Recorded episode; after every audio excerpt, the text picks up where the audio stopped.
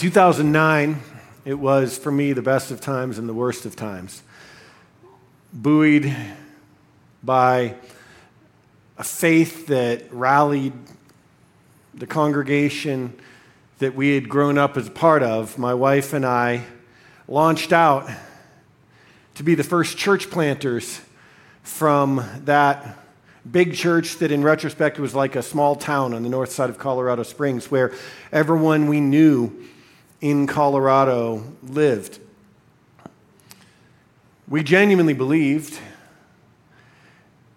And so, without a second thought, having taken the year of 2008 to prepare and plan, scout out the land, lay the foundation, we quit our day jobs which really were our night jobs as well, and set out for Denver. And what happened afterward, my wife,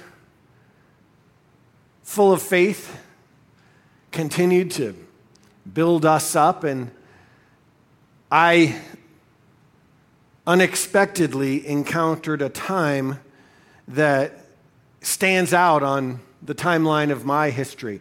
It was a time when I was afraid. That's our title this morning.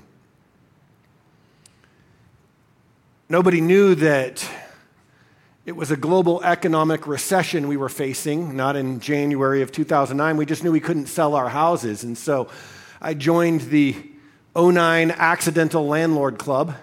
Anyone else an alum of that club? Ended up with a very strange rental property and the Black Forest north of Colorado Springs and renting a small house in the outer territories of the Denver region in Parker, uh, as far as we, as close as we could afford to get while carrying the house in the Springs. Things didn't go like the storybook. I'm not sure what storybooks there are for church planters because no one seems to go that way. But I remember watching faithfully during that time the movie about uh, Howard Hughes and the Spruce Goose. Do you remember that? Leonardo DiCaprio. It's called The Aviator.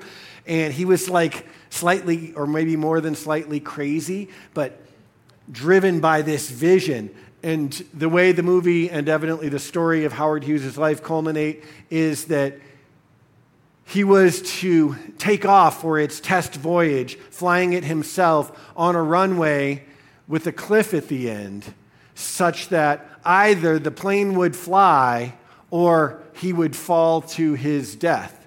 And I remember very melodramatically associating his experience with my own and thinking, Mari, we're barreling down a runway with a cliff at the end. It's not long enough. This thing's not supposed to fly. The economy's tanking, and we're commuting from Colorado Springs this can't work. And I remember the, the dad in me thinking about my little kids and how their feet kept getting bigger and they kept needing more and more expensive shoes and how they weren't going to want to show up to school in Parker as the new kid wearing Walmart shoes when all their friends were wearing Nikes, and I was going to be the schmo dad that they were going to be talking about when they were in therapy at 40, and we were going to be going to the food bank and I was going to be selling shoes at night at Nordstrom's to put food on the table. And I had this whole plan of doom and demise laid out. And what I realized is this was a time, if I just let myself be honest, which for the record, I did not. This was a time when I was afraid. I was afraid that the responsibility I was holding, I was going to drop. I was afraid that the family that looked to me for support was going to crash on the rocks. I was afraid that it was all going to come undone and that God was not going to come through. And I was full of faith right up until the point where I was not.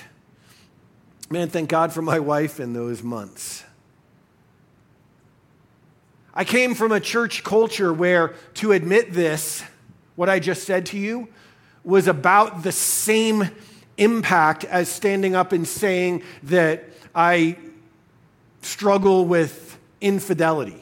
he just said he's afraid. like sucks the air out of the room. That's not allowed, is it? Especially in the faith tradition, the independent charismatic megachurch that I came out of. We're continuing this morning in our series called Summer in the Psalms, looking to read together through the book of Psalms over the course of the summer, wherever we find ourselves geographically and wherever we find ourselves in our interior, in our emotional life, believing that God meets us at the place we are and that His Word gives us an access point.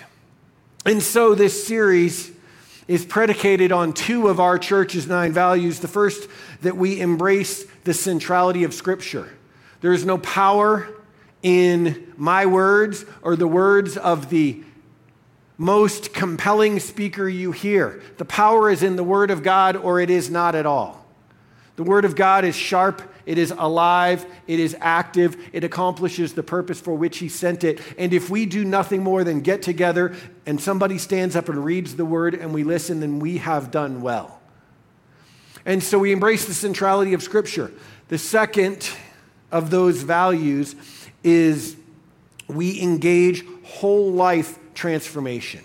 We recognize that Jesus is making all things new, not some things, not the spiritual things, not the important things. He's making all things new, or the gospel means nothing. And what that means for us in the kingdom of our interior, Jesus said, don't look for it out there, some place to go, some destination at which to arrive. It starts in here and radiates outward. And so, whole life transformation. We've talked about how it's impossible to grow and mature spiritually while remaining emotionally immature. He grows our faculties, our image of God bearings across the board. And so, we're looking at the Word of God and studying together, reading together, engaging together, how to read the Bible for all it's worth. We have this reading plan that we passed out last week. There's lots more on the tables in the back and at DU Central. If you didn't get one on the way out, I encourage you to grab one. You can catch up.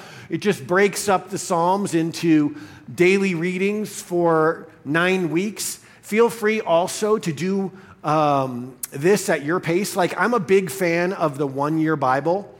I like reading through Bible plans, but I like doing the one year Bible in about a year and a half because otherwise my inner control freak and like uh, uh, overachieving gen x kid takes over and i feel like I, I, didn't do my religious homework and i'm behind and i have to catch up and i don't end up reading the bible for all it's worth. I end up reading it like i'm going to get a test at the end or something like that. So i do the year bible in about a year and a half. I started it the beginning of 2022 and now here at june i'm kind of i'm coming to the end. I'm right you know maybe 15, 20 days from finishing it. And that just leaves it life giving. It allows for the reality that I read the Bible every day, except the ones I don't.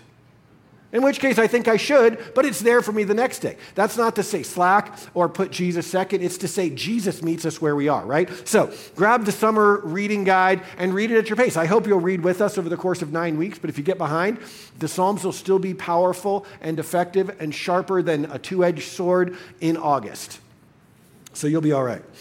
And then, um, secondly, we're looking at the scripture for how it teaches and how it models, as much as anything, engaging God where we are. The subtitle for this series is Engaging God from Wherever You Are. How Jesus made a name for himself, meeting us where we actually were and stood in sharp contrast to the religious leaders of his day who stood over people, meeting them where they felt like the people ought to be, and then wagging a religious finger at them all the while. Jesus met people where they're at, right? He didn't say to Zacchaeus, Yeah, no, no, I'll come to your house like after you've gone through our 12 week discipleship course and like stop swearing and doing some of the, at least the outer sins that make you seem not religious. Once you know how to act the religious part, and it's just the, you know, those petty interior things like cheating and lying and deceiving and, and slandering people in your hearts, we'll leave those to work out over time. But once you get a little bit religious and look the part of us, then I'll come ha- have dinner at your house. Jesus castigated the people who approached one another that way and met with them right where they were at and earned the right, right, to bring them along to where he saw God wanting to take them. The scriptures teach us how to come to God, how to bring our whole selves to him. This passage we read aloud because these Psalms were read aloud and sung aloud and read responsively. They were engaged, they were lived, they weren't meant to be texts in a seminary textbook. They weren't primarily to be dissected for their theological nuance, though what theology they propound we ought to take seriously. They were meant to engage people, to engage God, right from where we were. So we read it aloud, and then we're going to break it up and look at it, and then we're going to read responsively at the end. By way of literary context, these Psalms start, most of them, with text notes that actually are not added by the translator. Sometimes we see these text notes like of David, a miktam, or from the time he was in the cave running from Saul or whatever. And we think that's kind of the editorial notes, similar to the way that the translators and editors of modern day scripture break, it up, break them up with chapters and verses and put little subheaders like rules for household living, you know, in Ephesians or whatever. But these, these are sacred. These text notes were written with the text, inspired by the Holy Spirit, and they give us very important literary context. For the director of music, a psalm of David. What does the first tell us? This was made to be sung. He wrote it and he sent it to the musician to put, to put notes to it, to score it, and then to have the people sing it. The director of music directed people in music. So it was to be given to them. They were to be directed to engage, to enter God's presence through this, His Word. And it was a psalm of David. Why is that important? Every scripture was written by somebody. Yes, and most of them, save for the few that Paul signs and says, I, Paul, write this with my own hand. Most of them, the authorship is left to be inferred or left anonymous completely. These Psalms, right up front, say it's a Psalm of David or it's a Psalm of Asaph. What does that mean? That means this is David writing. We've said again and again the first rule of hermeneutics, which is the study of the study of Scripture, how you engage, if you want to say it this way, how you read the Bible for all it's worth. The first rule is before asking, what does it mean to me now? That's so postmodern. We ought to ask, what did it mean to them then? The people to whom it was originally given. Well, before this was given even to the people of ancient Israel, it was given to David. What it meant was he was writing essentially a journal entry. This was his diary. He was pouring out his heart to God and then gave it to the director of music to teach the people, to give them permission to pour out their hearts to God, to model how to connect with God, and to instruct, to reveal how God meets us at that place. This wasn't just a psalm, this was a psalm of David. This was about David's life. This was about when David was afraid.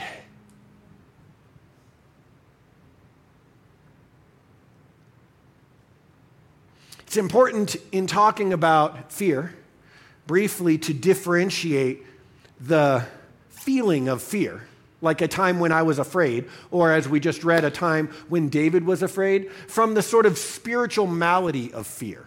Do you know what I mean? Like fear that is the enemy of faith.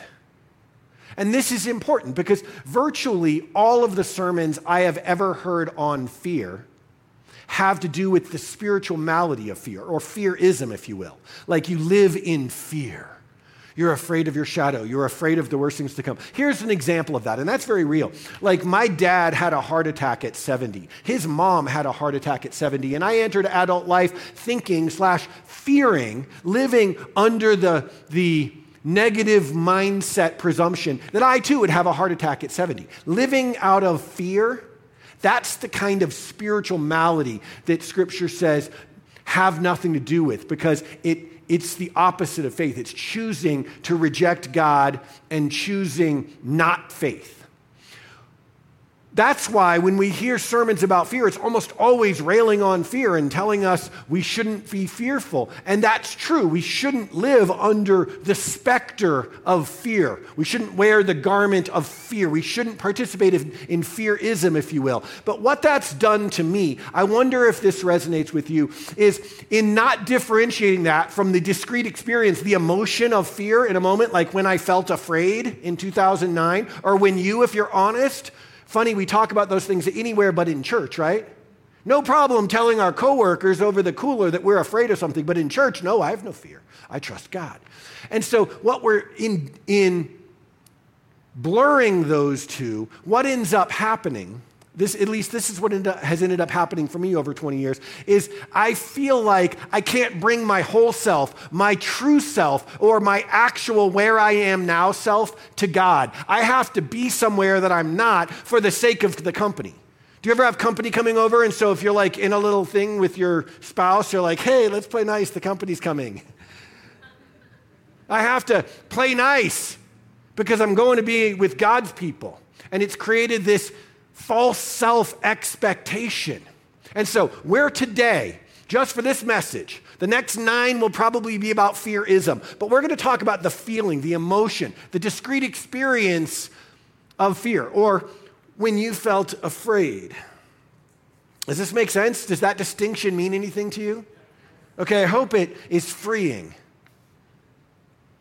here in this psalm we're going to just we're going to look at it a little differently. Rather than as we traditionally do putting the text with chapter and verse up there we're just going to take a quote from this guy's writing from this which the people recited and sang and look at it. We're going to unpack psalm 31 just a little bit. I am in distress david wrote my strength fails because of my affliction, and my bones grow weak. Because of all my enemies, I am the utter contempt of my neighbors, forgotten as though I were dead. Terror on every side. He's dramatic.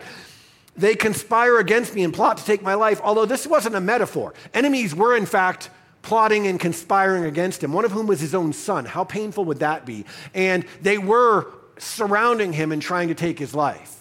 Now, can you imagine going to the church that perhaps you went to when this fear thing got convoluted? The church that I went to, if you didn't. Imagine showing up. How are you? Blessed. How are you, brother? Blessed. So blessed. How are you? Fabulous. Fantastic. Amazing. Everything's good. How are you? My bones are in utter agony.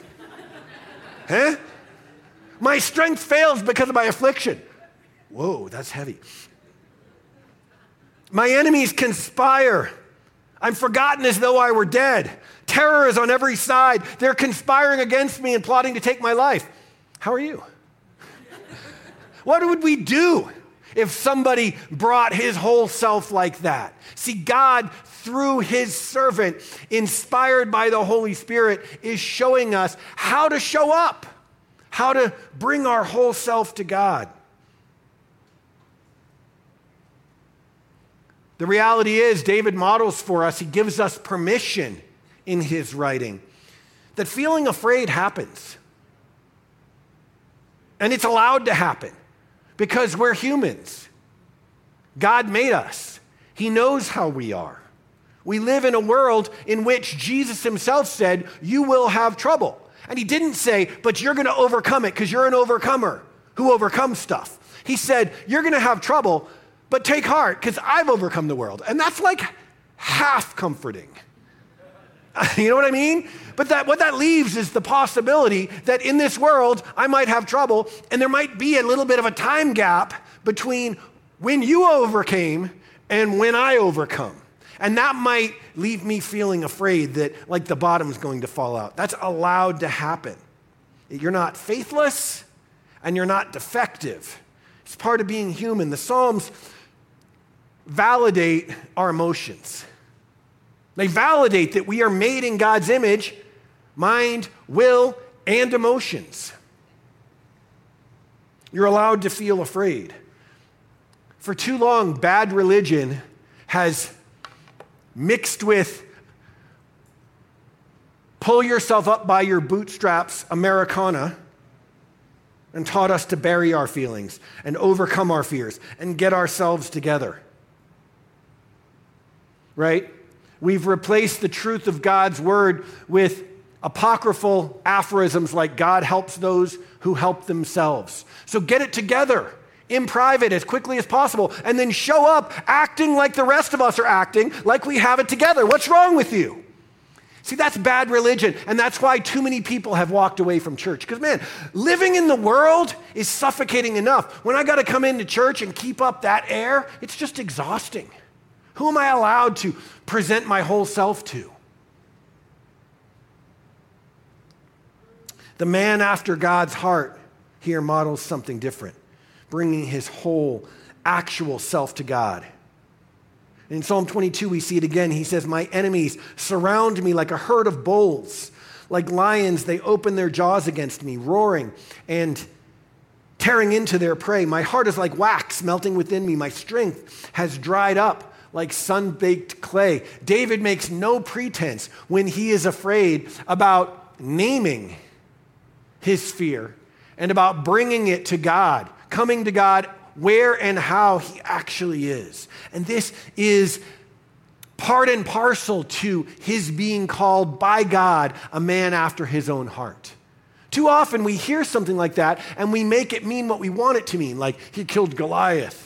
He was strong. He was brave. He accomplished. He achieved. He did stuff that I and the others who believed the American dream before me want to do. Therefore, he's a man after God's own heart. And we sort of make exceptions for these large chunks of his inner life that scripture gives us. And we're like, he was kind of a man of after God's own heart in spite of these moments of like, you know, weakness. These dirty off camera moments that he should have just kind of kept to himself. Little TMI, David. You know, get your stuff together, man. I think the truth of, of it is, and I've heard this over the course of more than 20 years of pastoral ministry and sitting with the saints of God and loving them and hearing their stories and their honest heart's cries. Many reject faith or hedge their bets on orienting life around God completely because their experience of religion inadequately accounts for their experience of living. And so religion becomes one more thing we have to keep up. And when we get to New Year, new you, simplify and trim things that aren't working for us, what are you going to trim?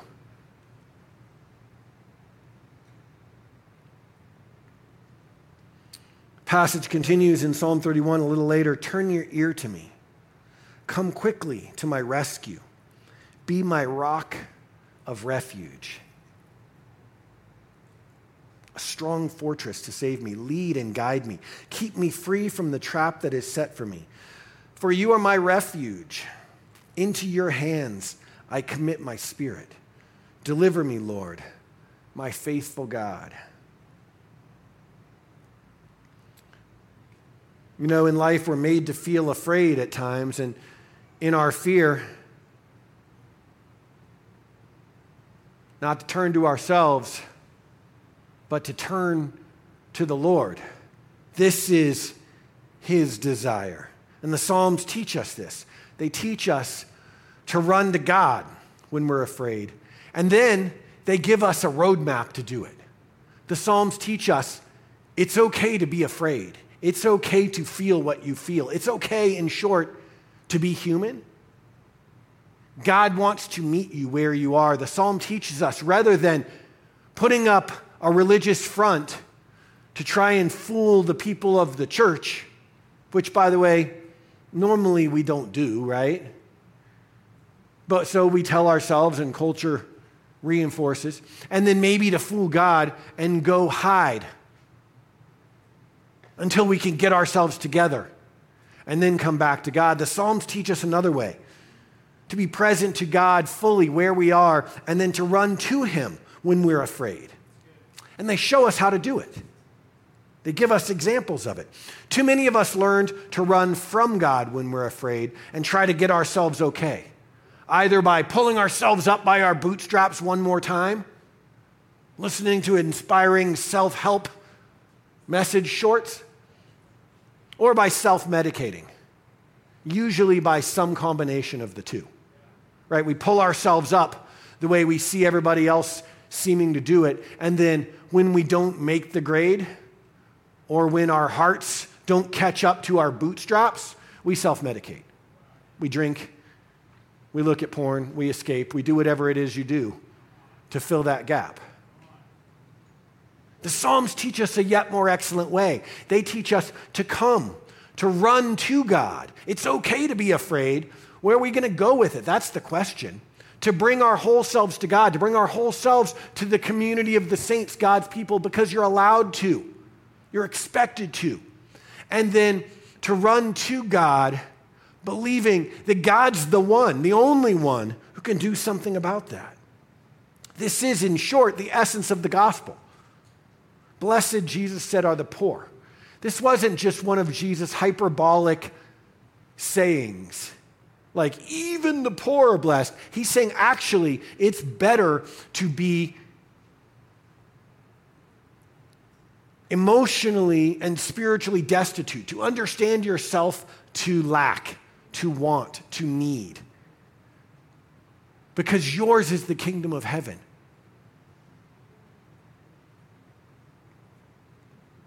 In this world, Jesus said again, you will have trouble, but take heart because I have overcome the world. You're made inferior and you're made for me, and I will make you superior. I will make you strong when you are weak, courageous when you are afraid. We're made to run to Him. God's designed provision for feeling afraid is not bootstrap courage. It's Himself, it's His love. In 1 John, Scripture teaches we know and rely on the love God has for us. God is love, and there's no fear in love, but perfect love drives out fear. So, the antidote, the solution to fear is not get strong, dig deep, really mean it. It's not self inspired courage. The solution to fear is love. It's God's presence, it's God's essence, His perfect love that drives out fear. So when you feel afraid, the Word of God teaches, models, enjoins, run to God. This takes some reprogramming. Cry out to God in our fear. Lord, I, I believe, like that dad, help my unbelief. I believe, but I'm also afraid. I'm afraid to t- tell you I'm afraid because decades of bad religion have told me that that's not allowed. That's not the way it's supposed to work. God, I believe, but I'm afraid. I'm afraid the bottom is going to fall out. I'm afraid I'm going to get to the end of the runway and not have enough speed, and this thing's not going to take off, and my family's going to crash on the rocks, and I'm going to be put to shame. And we're going to need to come crawling back. We're going to need to beg family for basic sustenance. I'm afraid.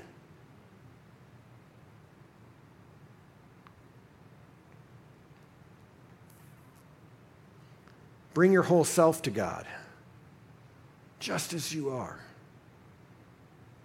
Not only can He handle it, I've heard it said, God can handle your big emotions. God made us big emotions. God desires that we come to Him. His perfect love will drive out your fear. And the Psalms, they show us how to do that. I love in his little book, Answering God, how Eugene Peterson said it this way The Psalms, they're like spiritual technology. The Psalms are a portal, like a wormhole to God. We come to Him where we are in our fear or wherever we find ourselves, and He meets us there. And He solves our fear, not with courage, but with love. And His love makes us courageous and makes us confident and makes us strong. And so read the Psalms, but not like an assignment or an exercise. The scripture teaches let the word of Christ in Colossians dwell in you richly. Interact with it. Let it rumble around in your heart. It says in Psalm 119, I, I hide your word in my heart. So read them and mark them up, listen to them and integrate them into your thinking, ingest them, if you will.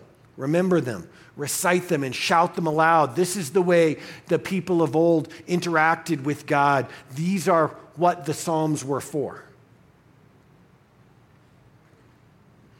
You know, um, as we study through the Word of God each summer in a, in a word forward way, just reading the Word as the primary point and then understanding it through a theological rubric secondarily, I would encourage you to actually get a Bible that's made of paper. I, I love the apps and I use them and, they're convenient, um, but less natural to, to interact with, to mark up for most of us. And uh, if you have a Bible, you're like, oh, yeah, I have the one that my, my mom gave me when I graduated college. It's like got delicate calf's leather, and your name's embossed in gold, and it's super thin, and each page is like translucent. And you're afraid to write on it because you might rip it, and your grandmother might, might roll over in her grave because you desecrated the Word of God. Don't use that one. Put that in the shrine next to the picture of your grandmother. Light a candle. Don't hold it too close to the calf skin, or you might accidentally arson your house and and then get a good cheap Bible, like one of those back there. Uh? Is that you, Matt? I can't see. you. Oh, I'm sorry, friend. Would you do me a favor? Uh, would you grab one of those paper Bibles and just like see? They're right there in the basket. They cost like a buck fifty. I mean, I'm not trying to be your like. Thank you your Bible subsidy guy, you can buy your own. But if you're like, yeah, I just can't, you know, I mean, my, my fourth streaming subscription just drained me this month, then let me buy your Bible, lest you cancel Disney Plus. And, um, and then get a good ballpoint pen and a highlighter. That's what you need. That's your spiritual technology. And then as you read the psalm and something jumps out at you, you're like, I feel that, or I felt that last October. Highlight it. And then come back and write, like, don't worry about what you write. You're not writing Psalms for anyone. The likelihood of your textual notes being inspired scripture infinitesimally small. So just write what you feel and, and, make notes in there and then go back and pray those things. Pray those verses. Engage God through them. Mark them up. Take them in meditate on them. Sometimes I would, write them on sticky notes and like stick them at someplace I look, like at the mirror. It's embarrassing to discover how often I look at myself or at my phone. Stick a sticky note there with a psalm that God spoke to you. Like, you are my hiding place. I'm feeling like I'm exposed and afraid I'm going to get shot down. Just write that thing. And every time you look in the mirror to do your hair, you see it and say it and speak it into your heart. This is how the Psalms, the spiritual technology God gave us, are supposed to work. All right, so say, for example, you're feeling like you've been treated unjustly and you're afraid of the backlash if you speak up. Very real, makes sense. Probably 5% of the room is feeling some variation of that right now or in the last calendar quarter. Psalm 25 says, Feel my pain and see my trouble. See how many enemies I have and how viciously they hate me. Protect me, God. Rescue my life from them. Do not let me be disgraced, for in you I take refuge. What if all day long, rattling around in your head, flowing out of your heart is, Rescue me, God? All day long, in you I take refuge. Or maybe you're sick, or you're hurting in your body, or you're struggling with your mental health, and you're afraid of how deep this rabbit hole might get and where this thing might go. Psalm 28 says, Listen to my prayer for mercy as I cry out to you for help. Lord, have mercy. Lord, listen to my prayer for mercy. Lord, I cry out to you for help. It's a roadmap to come to God where you are. Maybe you launched out on an entrepreneurial endeavor and you feel alone and at risk, and you woke up and discovered that it's a global economic recession that's happening, and you're overwhelmed with fear that your family is going to go hungry, and you're crying out to God. Psalm 31 O Lord, I have come to you for protection. Don't let me be disgraced. Save me, for you do what is right. Turn your ear to listen to me. How many times I read this in those years until I could just say it without reading it. Be my rock of protection, a fortress where I will be safe. Rescue me, Lord, for you are a faithful God. I'm not saying memorize these things so that you can get a gold star on your Sunday school chart and at the end of the summer you get to pick a prize from the, from the prize chest. Although, if you want a prize, and that'll get you to read the word, we'll get a prize chest. But I'm not saying do it out of duty. I'm say it, saying engage God through it so often that it becomes routine, it becomes rote, like the 5,000 Seinfeld lines you can recite, right? So that it, what's in you is what comes out of you when you find yourself feeling afraid. We'll wrap it up here. In Psalm 31, toward the end, David writes, How abundant are the good things that you've stored up for those who fear you, those who take refuge in you. In the shelter of your presence, you hide them from all human intrigues. You keep them safe in your dwelling. In my alarm, I said, I am cut off from your sight. Yet you've heard my cry for mercy when I called to you for help. Here, toward the end of David's psalm, in sort of movement three, if you will, he turns his focus to reflecting on God's faithfulness in times past, his faithfulness to others, and then ultimately he starts to remember God's faithfulness to himself. And you see these three themes in many, most of the Psalms, validating where we are, teaching us not to run away from God and self medicate and try to do it on our own, but to run to God, showing us how to do it, and then finally building us up in faith by installing God's truth in our hearts. The Psalms build us up by teaching us how to install God's truth in our, in our hearts, the truth that transcends our current situation, the truth that has been pervasively, ongoingly, and reliably true. The Psalms, they help us to remember and remembering helps us to believe. Jesus said to that dad who was afraid because his son kept throwing himself in the fire, he said, Do not fear, only believe.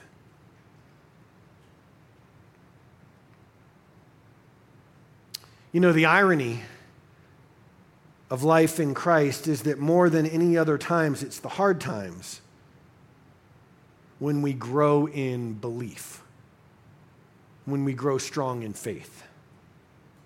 It's remembering when we're not seeing it. Oh, yeah, God, you have been faithful in ages past. You have been a shelter for generations, and you have been a refuge for me. There's a concept I read about the other day in developmental psychology called object permanence. Any psych majors know what I'm talking about? Okay, I don't totally know what I'm talking about, so no judging me, all right, Christy? Because I'm, I'm very much going armchair pop psychologist right now. But my understanding from an article is that in Psychology Today is that object permanence is that point in development when a baby, and usually they say it happens around four or five months, when a baby comes to discover or recognize innately that objects are true, are there and continue to exist once they're out of sight, right?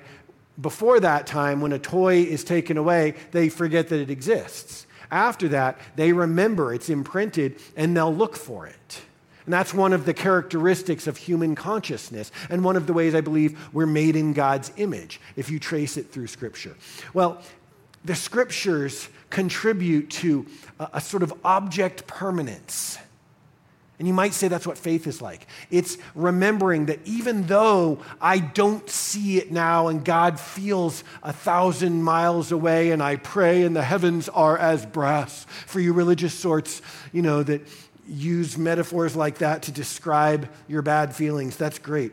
Um, Pastor Nicky Gumbel whom I learn a lot from. He was the, the primary exponent of the Alpha Course.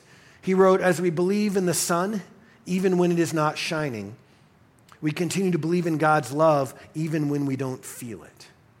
See, this is faith, and this is what the, the Psalms install in us. They remind us, even when I don't feel it, I know it. Romans 10 tells us faith comes from hearing, from taking in the Word of God.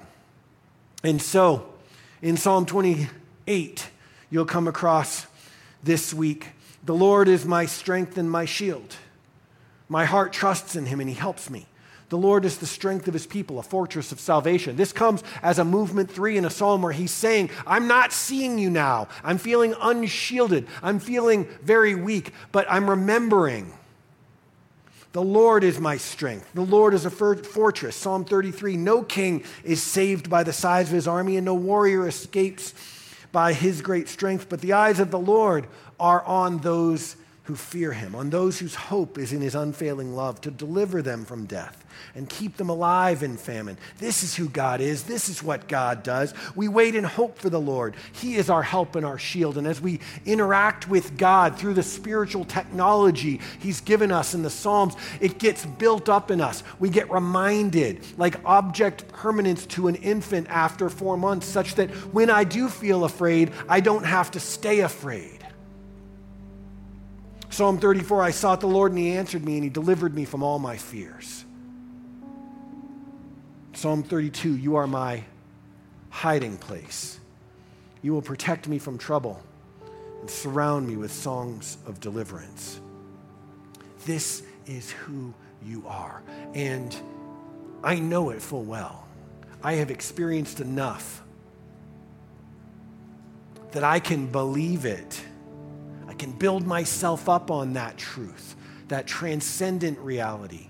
And I can stand there when I feel afraid. And so the question that I want to leave with you this week is what do you do when you are afraid? I'm not talking about fearism, the spiritual malady of fear. I'm talking about when you feel afraid. Like, oh my gosh, I got a negative performance review for the second year in a row. I might get fired. Or there's layoffs coming. Or my partner is like talking with this other dude a lot. What's going on? When you feel afraid, what do you do? Each week in your little booklet, this is week two, it says, write this week's sermon question here. And so that's the question What do I do when I'm afraid? And then as we read through the Psalms this week, 25 to 39, you'll encounter many of those that I referenced. They'll seem familiar, maybe. And as you do that, make notes. God, where are you right now? Where am I? How do I run to you rather than running away from you? Will you deliver me from all my fear? It's time for us to go. Will you stand with me? I want to take a minute as we respond to the Lord in worship and pray for one another. And I'd like to invite our, our staff some of our staff are already heading out to get ready for the park. So I'm going to need to tag in our, our elders as well, but also some of our group leaders. If you would, just come on up to the sides, to the front. It's a little quieter over there, a little more private. Some of you group leaders be willing to pray this morning.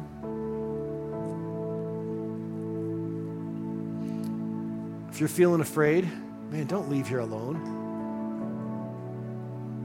Don't leave here walking that road alone. Don't carry that by yourself. Cast your cares on the Lord because He cares for you. That's what the Word of God teaches.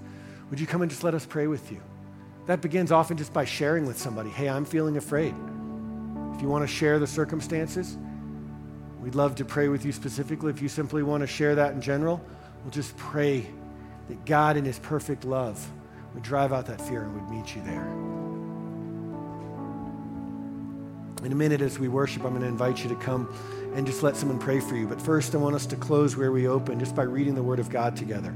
We're going to do this responsively. These are, like I told you, written to be sung, written to be shouted, to be cheered, to be lamented, to be cried through, like ugly cry the Psalms sometimes. And they're written to be read in a, in a call and response way. And one of those that the meter and structure lends to that is Psalm 27, and it's all about God in the face of our fear. So we're going to read this together, old school Presbyterian style. So if you grew up like me in a church with robes and big organs and white steeples, then you'll feel right at home. And if you didn't, then you know what? Um, you're at Denver United. We're united across the spectrum of church tradition, and we view each one that Jesus is in as something we can learn from can season the soup. So let's just experience God together. Can we do that? So I'll read the line that says leader, and then you read the subsequent lines that says people. Leader, people, leader, people. Make sense? All right, but you got to read it out loud. No like broody, um, 21st century Denver. I don't like to read out loud because I don't want to be told what to do. All right? Take that up with God or your therapist later. Just read it out loud so the person next to you doesn't feel awkward. Ready? All right. Psalm 27 The Lord is my light and my salvation. Whom shall I fear?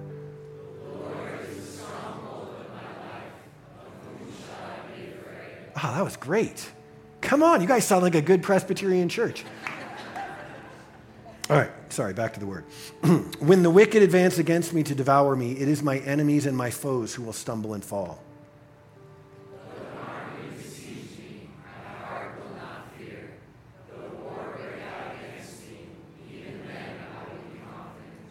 Okay, read this into your heart. One thing I ask from the Lord, this only do I seek.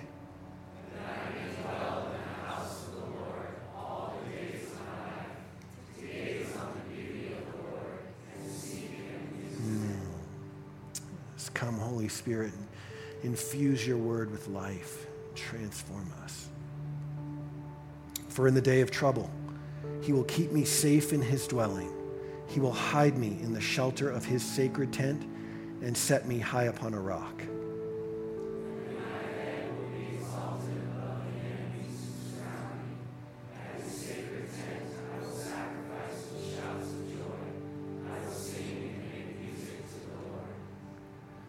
Hear my voice when I call, Lord. Be merciful to me and answer me. My heart says of you, seek his face.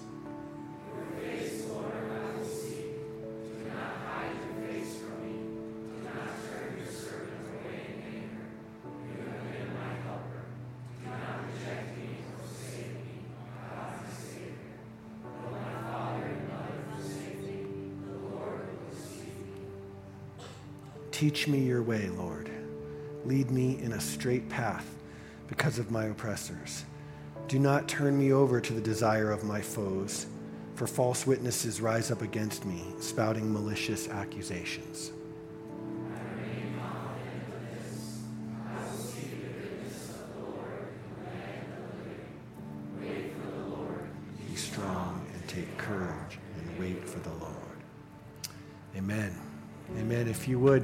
Come on forward and let us pray for you. Don't carry this burden of fear alone. And let's just respond in the Lord as we close out together.